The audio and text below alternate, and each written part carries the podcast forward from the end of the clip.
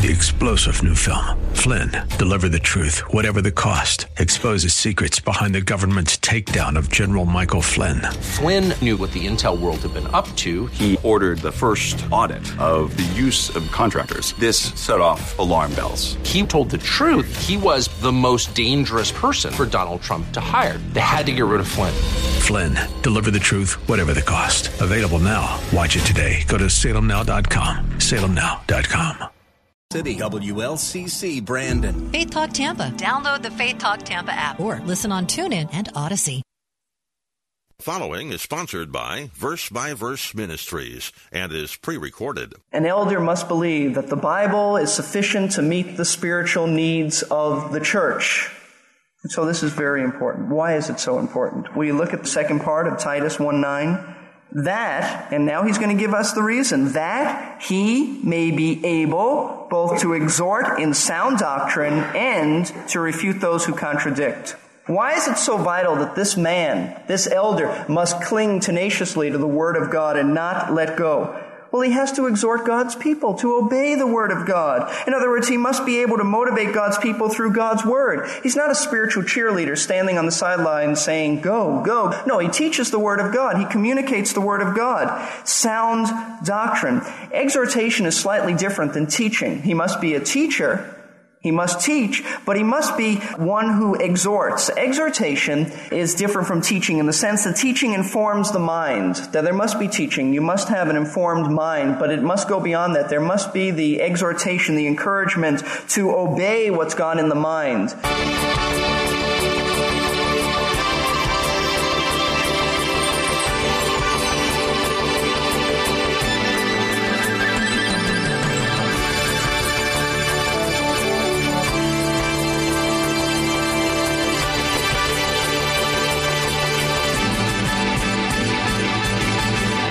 This is Verse by Verse, a radio program that seeks to carefully examine and teach the Word of God. Pastor Steve Kreloff is our teacher, and he has been teaching us out of 1 Timothy chapter 3.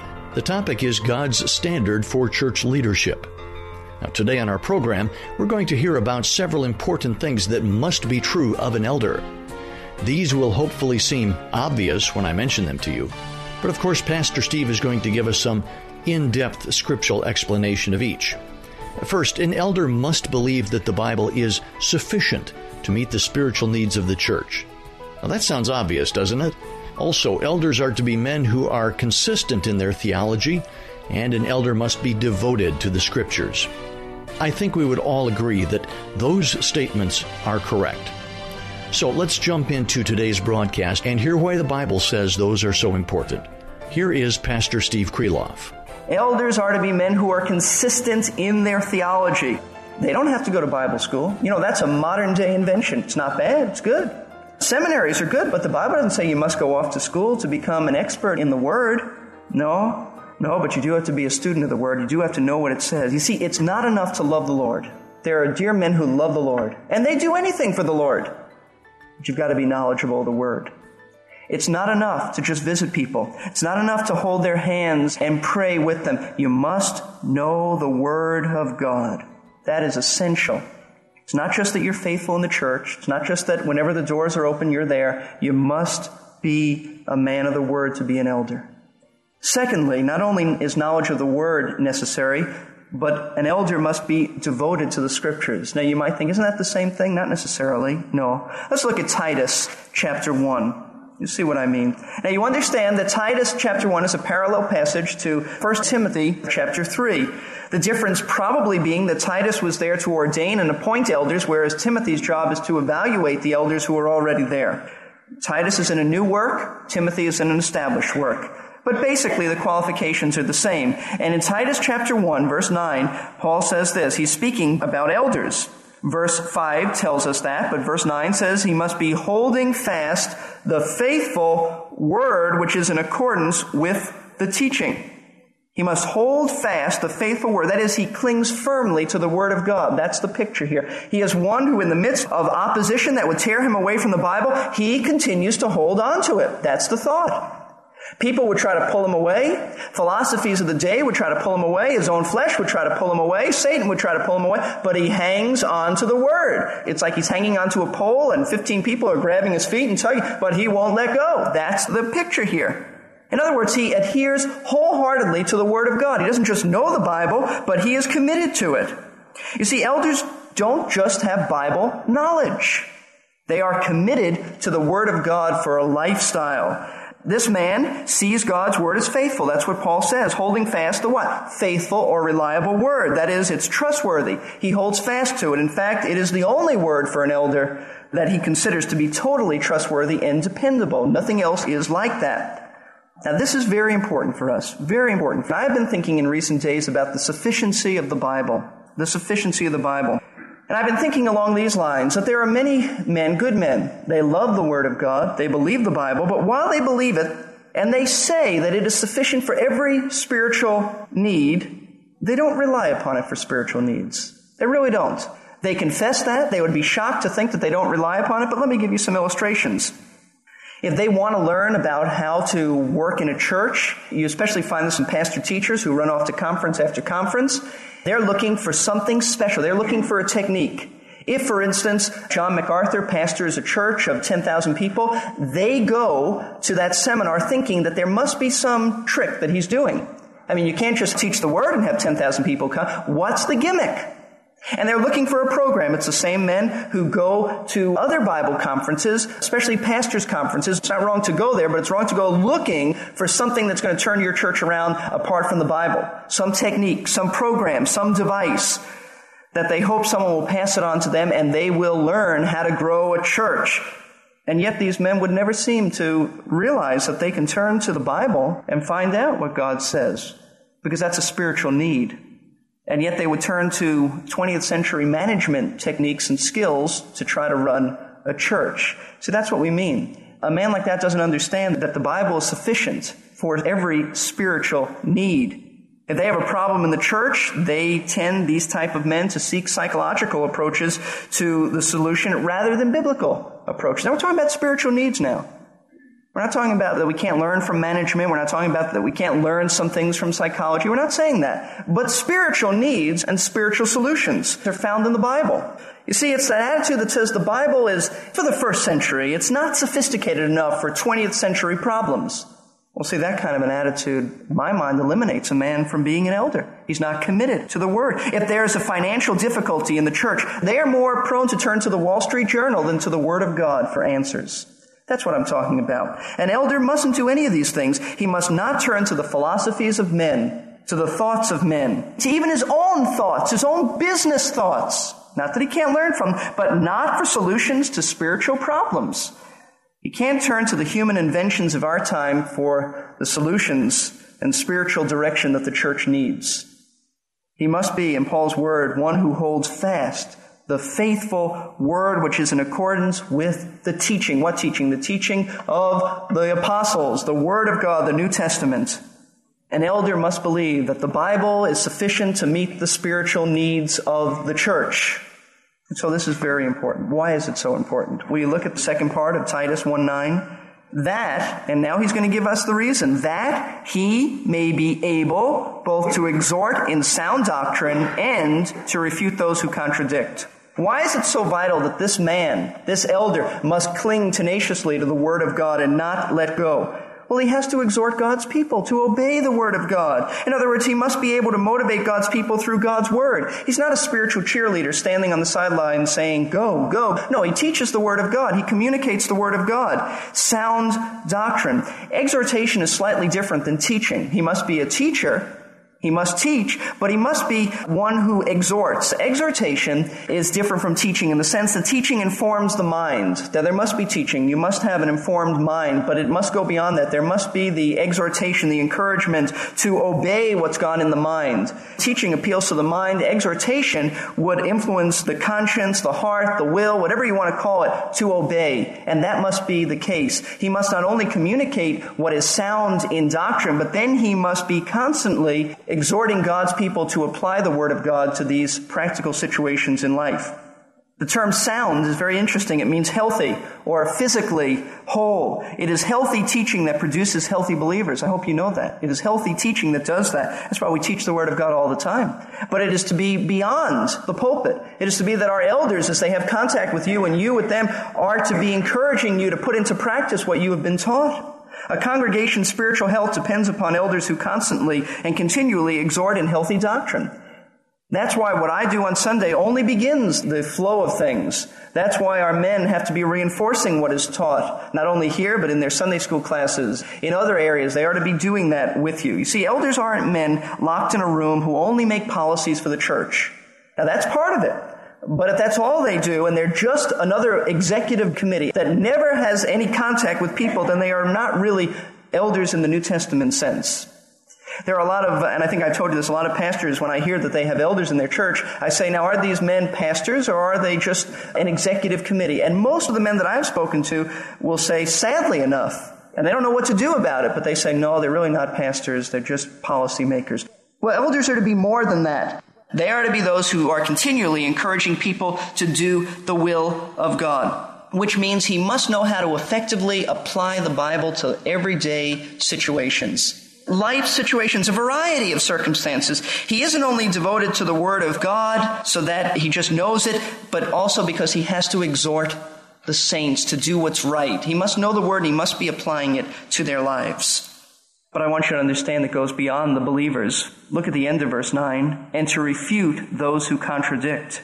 He's not only devoted to the word so he exhorts the saints, but he's devoted to the word so he protects the saints from false teachers and false doctrine. Look at the rest of Titus. Look at verse 10 and verse 11.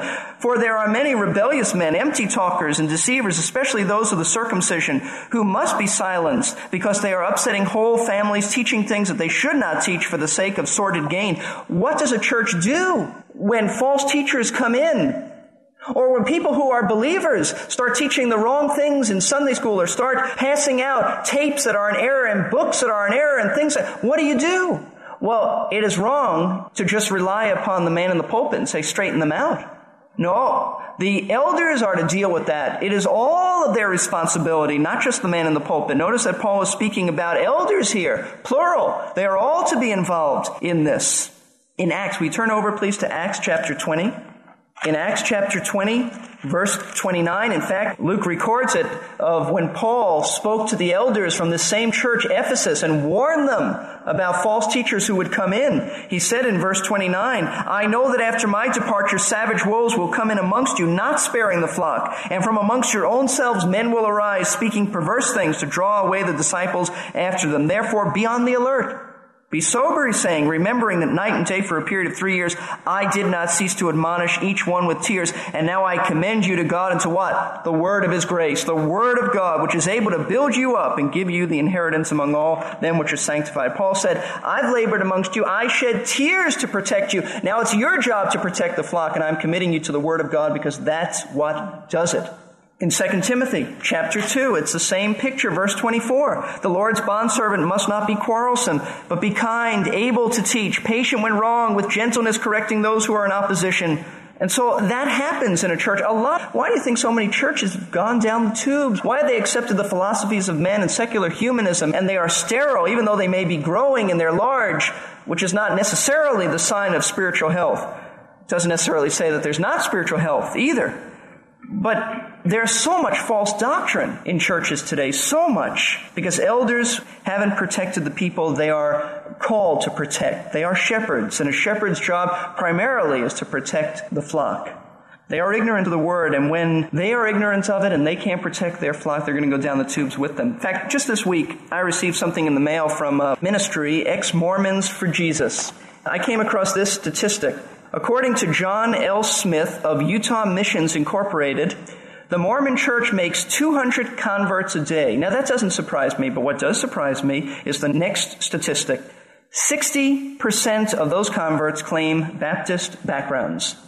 Where were their Baptist shepherds? That's the question. And we could say the same thing for every group. Bible shepherds, Presbyterian shepherds, Pentecostal shepherds, every group. Where were the shepherds protecting them, keeping error out of the church? Where were they? I don't know. Maybe they did try. In many cases, I'm sure they didn't. If someone in our church starts saying that Christ isn't fully God, an elder needs to know how to address that issue. An elder needs to know how to take that man or that woman aside and open the Word of God to them and show them out of the Scriptures that Jesus Christ is indeed God. He must not bring them to the pastor teacher and say, take care of him, straighten him out. Or if someone in the church says, and this happens, that when we die, we don't immediately go into the presence of the Lord, but we're sleeping. That's called soul sleep. An elder needs to take that person aside and be patient and loving and open up the scriptures. And if they cannot do that, those basic things, and maybe they don't know it off the top of their head, but they know where they can get the information and go to that person. If they can't do that, then they cannot be an elder. They should not be an elder. Maybe sometime in the future when they understand more they can, but not at that point. They must be devoted to God's word so they can refute error. They are committed to its truths for more than just a doctrinal perspective. They have to apply it to life. You look at Ephesians chapter 6? Ephesians chapter 6 is Paul telling the church at Ephesus how to protect themselves from the schemes of the devil. And we've studied this in years past. It was a very, I think, very exciting study. We called it Standing Firm While Under Attack. All of the armor that Paul speaks of, and he takes this metaphorically from a Roman soldier. It may have been that Paul got the idea why he was in prison chained to a Roman soldier. Could have been that while he was in chains, he was writing this down, looking at every piece of armor on this man and applying that to biblical truth. But all of the armor that Paul mentions in chapter 6 are defensive items. Breastplate, shield of faith, all defensive except one thing, and that is the sword of the Spirit in verse 17. And the sword of the Spirit, which is the Word of God. An elder needs to know how to use the sword, but watch this. This is very interesting. In Roman times, there were two types of swords. There was a long kind of club sword, and this is a sword where they would cut your head off with it. It was a clumsy thing. It was not a precision type of instrument. That's not the word that's used here. Two different words in the Greek language. This word for sword was more of a dagger, a large knife. It could be anywhere from a six inch dagger to an 18 inch sword, little sword then. Not a clumsy broadsword, but a short sword large knife. Why? It would be used for precision hand to hand combat. You couldn't take a clumsy broadsword into battle. By the time you went up like that, you'd be stabbed 15 times. It had to be a type of knife that you could maneuver and easily use on someone. Also, to be consistent with this, verse 17 says, which is the word of God. There are two Greek words for word. One is logos. Jesus is the logos, the expression of God. And it probably means sort of a sum total of all that God says. This is the Greek word rhema. Rhema speaks not so much of the sum total, but of a specific statement, of a particular individual scripture. Now put this together. What is Paul saying? He's saying that to protect yourself, you must know the particulars in the Word of God. You must know how the specific teachings of the Word of God apply to specific attacks of the devil. There must be precision. If you are being attacked in the area of doubting your salvation, you must know the specific scriptures that deal with that so you can combat the devil. Well, let me apply it to the situation with an elder. An elder must know the Word of God specifically enough that he can pull out specific biblical truths in order to combat specific biblical errors. He must be able to use the Word of God in a precision type manner. He doesn't just speak when someone comes to him with a problem. He doesn't just speak about the inspiration of Scripture, a broad statement. No, he gets very specific and he knows how to take the Word and apply it to those individual circumstances and situations.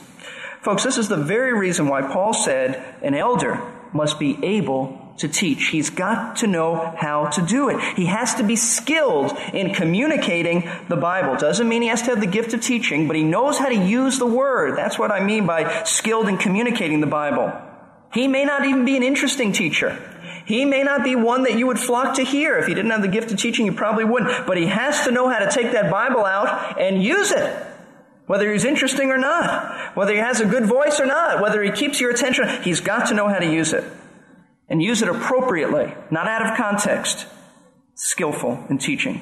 Do you know what happens when elders are weak in this area? Now, they may be great in other areas. They may be devoted to their wives. They may be prudent and wise and temperate and respectable and may open their homes all the time. But if they're weak in this area, then they get devoured by Satan along with the whole church. And the sad thing is they may not even know it. Why have so many churches become liberal over the years? You look at the last 40 years and churches that were once great churches are a little more than museum pieces now. Hardly anyone going because they let error in and they didn't know how to deal with it. They might have had good businessmen and they thought that was enough, but they need good Bible men. And the elders get devoured with this. In fact, there's a parallel in the Old Testament where there were priests and there were kings and leaders who said they believed God's word, but they weren't committed to it. They weren't devoted to it. And that's what we're talking about. A devotion to the word of God in every area of life. They were destroyed by the surrounding cultures of their day. They were destroyed by the surrounding religions of their day as they swept in and Israel became just like every other nation around them and their leaders the same. Elders who don't cling to the word of God for all of life situations get destroyed along with their churches by the philosophies of their day. And it can be so subtle, they don't even know it. There's one other thing we want to look at, very important. Not only does he know his Bible, which is paramount, not only is he devoted to the Bible, which is so necessary, but he's also a sensitive, and underline that in your thinking, sensitive communicator of the Word of God. Now let's look at 2 Timothy chapter 2. He is a sensitive communicator of the Word of God. And I think this might be new to some people. I think most people would realize, yeah, you have to know your Bible to teach it. You have to be devoted to it, right. But you have to be sensitive to people. That's why I call this the social area of life. It isn't that you just know the Bible. It isn't that you're just devoted to the Bible. You've got to be a sensitive communicator to people because you're not dealing with objects. You're dealing with human beings who have feelings and have needs Verse 23, but refuse foolish and ignorant speculations, knowing that they produce quarrels. And the Lord's bondservant must not be quarrelsome, but be kind to all, able to teach, patient when wronged, with gentleness correcting those who are in opposition. Let's stop there. He's not to be a quarreler. You see that? He's not to be quarrelsome. He's to be kind. He's to be patient when falsely accused, when wrong, when someone says, you're like this. He's to be patient. In other words, he's to teach people without getting into heated disputes with people. He's not to lose his cool because somebody dares to disagree with him. You know, there are some men who cannot discuss, in fact, women too, but especially men who cannot discuss spiritual things with anyone who disagrees with them. They take it personally. They can't handle it. They get mad, and this person cannot qualify to be an elder. Elders are not people who get mad every time somebody disagrees with them. Even if somebody is blasphemous, they don't get personally angered at that one. They don't take it personally. The picture of the Lord's bondservant is that he's a mature Christian who is gentle, sensitive to people, gentle but firmly committed to the Word of God. He firmly opens up the Bible to lead his opponent to the truth. He may be gentle with that individual, but he doesn't compromise the Word of God. He is patient, he is objective, he is loving. In a non-threatening situation, he can skillfully communicate the truth to another person. He doesn't jump over people because they're wrong. Because they see things differently. See, that doesn't communicate to anybody. I mean, you just turn people away. You don't lead anybody to the truth when you personally get all upset about it. He communicates in an objective, non-threatening way. He's sensitive to people. I hope you understand that. Even those people who are confused and bitter and hate him and are annoyed, he still is sensitive. He doesn't lower himself to their level and start getting all upset and fighting because they feel differently. He's not threatened by what others say about him or what others say about even the truth of Scripture. Now, I think you understand a little bit more, a lot more, I hope, and what it means to be able to teach. God isn't looking for good businessmen to lead his church. He's looking for good Bible men. No, they may be good in business, that's fine, but that's not what makes them elders. He wants men of the Word. Men of the Word. Knowledge of the Word, they know their Bibles. They are devoted to the Word of God. They cling to it in a world that would pull them apart and would say substitute techniques and gimmicks and management skills and all kinds of perhaps worldly influences. He is devoted to the Word and will not be moved. And he has skill in communicating it. He uses it in a sensitive, caring manner. He doesn't just run over people. He's calm and he's sensitive. Now, this is what the Lord wants for all of us. But you see, you'll never be like that if we, speaking now for our seven elders, don't model that for you. We need to. If we can't model it for you, then we can't be elders. And it's that important. It's that important. We trust that in days to come there'll be more of the men who will be elders, and hopefully that these men will see it very clearly in our lives that this is what they're to be as they see us handling these situations with the Word of God. Let's wrap up some things we have learned in the last three verse by verse broadcasts. The Apostle Paul told Timothy and the Ephesian elders that to protect themselves, they must know the specific teachings of the Word of God that apply to specific attacks of the devil. There must be precision. So, an elder must know the Word of God specifically enough that he can pull out specific biblical truths in order to combat specific biblical errors. He must be able to use the Word of God in a precision type manner. This is the very reason why Paul said an elder must be able to teach. He has to be skilled in communicating the Bible. There's one other thing Pastor Steve taught us today, though. An elder must also be a sensitive communicator of the Word of God to his congregation, because they are human beings who have feelings and needs. We're just about out of time, but I would like to invite you to join us for the next verse by verse on this great radio station. Three star general Michael J. Flynn, head of the Pentagon Intelligence Agency, knew all the government's dirty secrets. He was one of the most respected generals in the military. Flynn knew what the intel world had been up to, he understood its funding. He ordered the first audit of the use of contractors. This set off alarm bells. The explosive new documentary, Flynn, Deliver the Truth, Whatever the Cost, uncovers the facts behind this scandal. Flynn told the truth. He was the most dangerous person for Donald Trump to hire. I find out the worst enemy that I'm going to face in my life is right here in America. They took my assessment and they wanted me to change it. And I was like, I'm not changing it. They had to get rid of Flynn with in depth interviews, archival footage, and never before seen personal records of the man behind the headlines. I just felt like I was drowning. Flynn, deliver the truth, whatever the cost. Available now. Watch it today. Go to salemnow.com. Salemnow.com.